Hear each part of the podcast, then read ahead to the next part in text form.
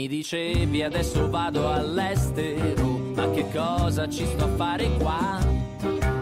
Vado in un paese civile, cioè vado a nord. Lì sanno apprezzare i miei titoli, di sicuro trovo lavoro che mi pagano bene, non una miseria come qua. Ciao a tutti web radio ascoltatori di London ONE Radio, la radio ufficiale degli italiani a Londra. Sono Ilaria e questa è una nuova puntata di Storie di italiani nel mondo. Oggi siamo in collegamento con la Cambogia e con Lorenzo Bianchi, che ci chiami precisamente da Phnom Penh, la capitale della Cambogia. Ciao Lorenzo, comunque grazie per essere qui con noi. Ciao Ilaria. Allora, la Cambogia, una scelta peculiare direi. Sì, è stata una scelta, in verità è stata una scelta fatta insieme alla mia compagna Rihanna. Abbiamo scelto la Cambogia, noi non eravamo mai stati in Cambogia prima, abbiamo fatto la scelta di lasciare il paese, di abbandonare il paese, diciamo un percorso mio personale abbastanza tra virgolette patriottico, però poi ho capito determinate cose e noi non eravamo mai stati in Cambogia. Abbiamo studiato i vari paesi del mondo per evitare rotture di scatole con i visti, con la burocrazia. Io odio la burocrazia perché io ho lavorato in Italia, okay. Ho lavorato collaborando con diverse agenzie immobiliari anche a livello nazionale e internazionale in Italia e so quanto rompe le scatole la burocrazia. Sì. E quindi io volevo una burocrazia snella, problematiche con i visti quasi inesistenti e un paese che fosse caldo. E quindi diciamo che abbiamo studiato queste due nazioni che erano il Costa Rica oppure la Cambogia. E la Cambogia per facilità di ottenere i visti, possibilità di fare business, possibilità di avere un'idea nuova e di poterla portare qui. Il primo anno non è stato semplice, però poi dopo step by step siamo cresciuti e siamo andati ogni giorno sempre meglio. La Cambogia è comunque un paese di cui io so veramente poco, tranne che è caldo. Non sapevo che fosse molto meno burocratica di altri paesi, soprattutto in quella fascia, in quella parte del nostro pianeta, perché ad esempio ci sono altri paesi intorno come la Cina o il Giappone in cui è molto più difficile entrare. Assolutamente, sono d'accordo. C'è la Thailandia che è accanto a noi. Noi siamo incastonati fra al nostro, a oriente, a est abbiamo il Vietnam, sì. A ovest abbiamo la Thailandia e a nord abbiamo il Laos con la Cina. Quindi diciamo che sono paesi, e poi di fronte a noi abbiamo non indifferente Singapore, che è una delle città dove c'è il reddito pro capite più ricche del mondo, città nazione-stato, città-stato, e in questi paesi è veramente difficilissimo entrare con i visti. Il Vietnam era vietato fino a pochissimo tempo fa, per ottenere il visto erano un po' delle rotture di scatole, si potevano ottenere dei visti turistici, ora un pochino si sta aprendo. La Thailandia è abbastanza semplice ottenere il visto turistico, ma la peculiarità della Cambogia di questi altri stati è che se tu vuoi fare il tuo business, farti la tua licenza commerciale, aprirla senza aver bisogno di soci locali, perché ad esempio in Thailandia ogni società deve essere fatta con il 51% delle quote che sono in mano a un thailandese.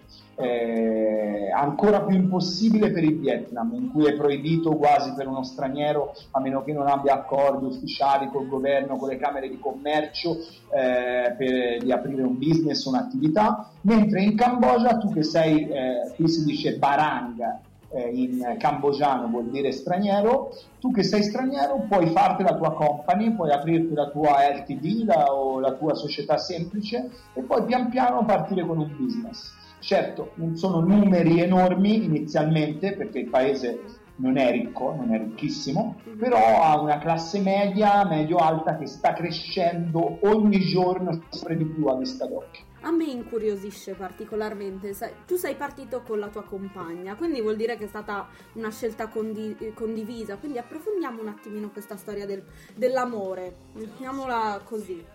Allora, è stata una... Allora, io stavo bene in Toscana, ecco. Stavo molto bene in Toscana, stavo bene ad Arezzo, che è una cittadina tipica di provincia, ultimamente nel cuore della cronaca per il fallimento, sicuramente le voci saranno arrivate anche a Londra, sono arrivate fino in Asia, fallimento di Banca Etruria, ministri Boschi nella banca di famiglia, hanno fatto perdere soldi a diversi azionisti, e però una cittadina che tutto sommato ha risentito molto della crisi, perché era una cittadina manifatturiera, mm-hmm, con tante fabbriche. Fino agli anni 90-2000 non avevamo problemi sul serio di disoccupazione rispetto a tante altre parti d'Italia. Arezzo ha risentito poco, tipica cittadina di provincia laboriosa,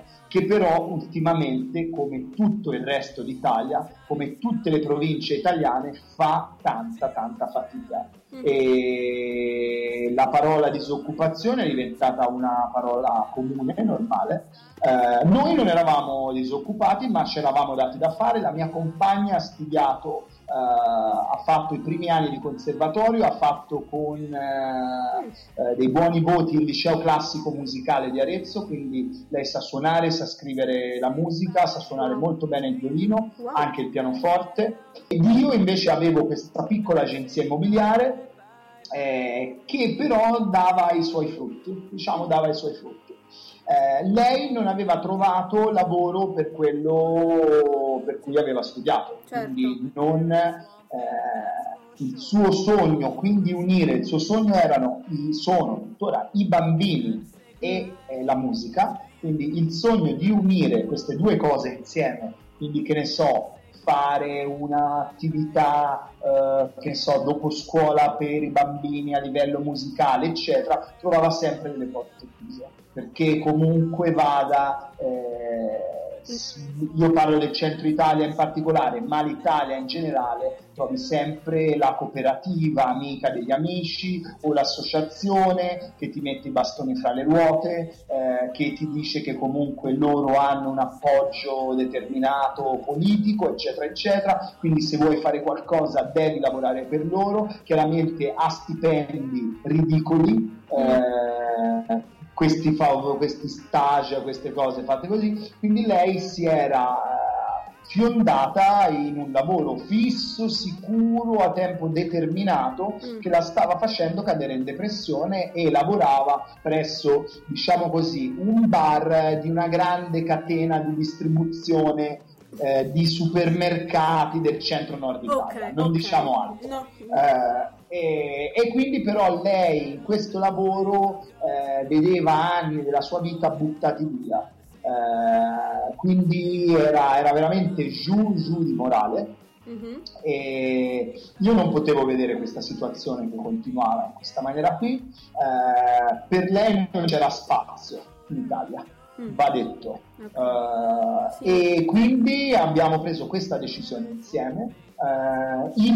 Lei è rinata qui da un'iniziale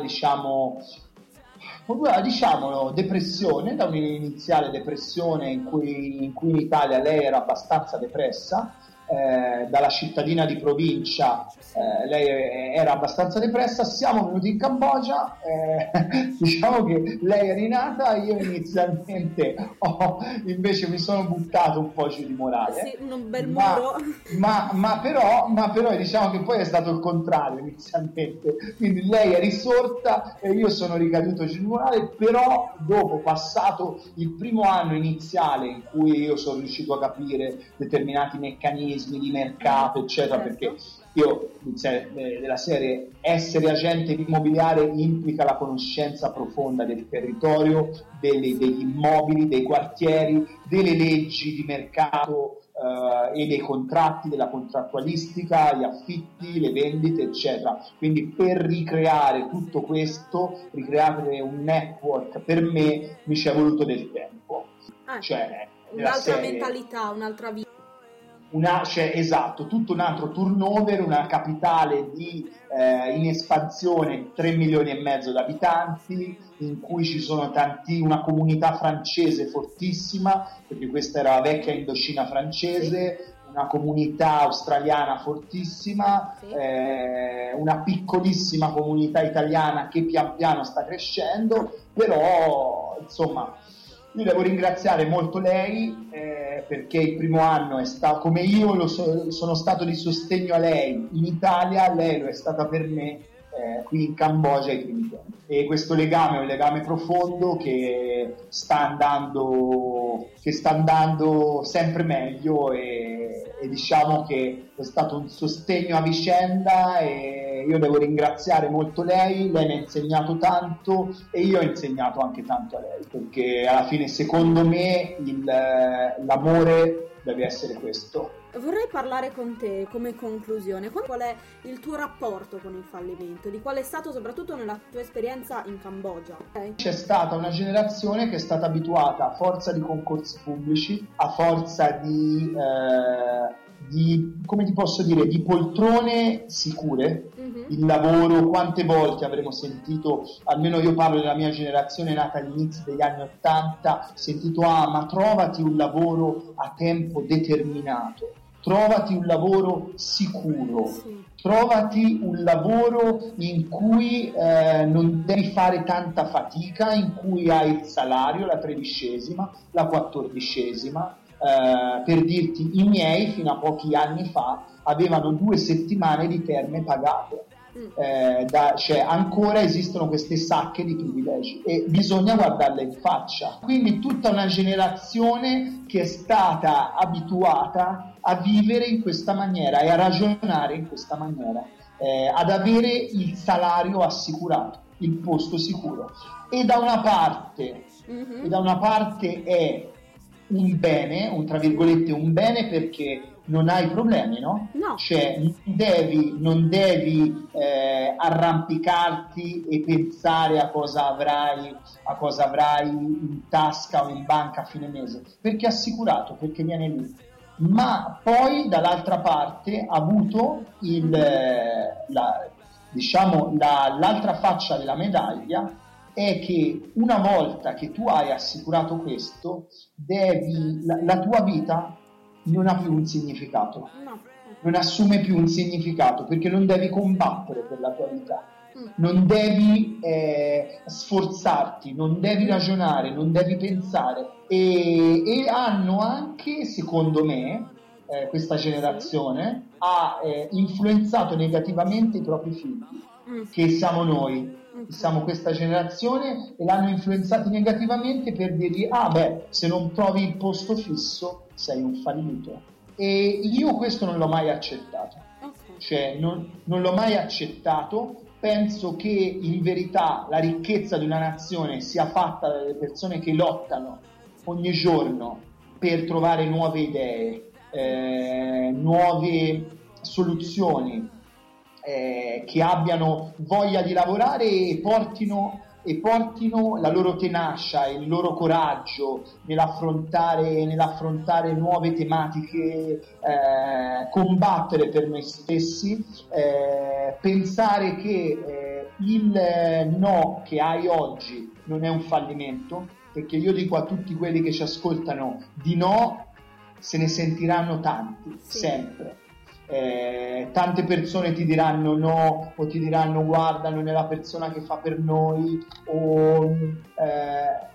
ma io dico a tutte queste persone di non demordere, cioè di andare avanti, di credere in loro stessi, di non pensare che oggi ci sia più il posto famoso fisso. Chi si dà da fare, chi non demorde, chi ha un'idea la porta avanti con coraggio, tenacia, non oggi, ma fra un tot di tempo avrà i suoi risultati. La nostra generazione ce la può fare, ce la farà ovunque sia nel mondo. Grazie mille Lorenzo, grazie veramente, grazie per essere stato qui con noi. Prego, scusate la mia parlantina.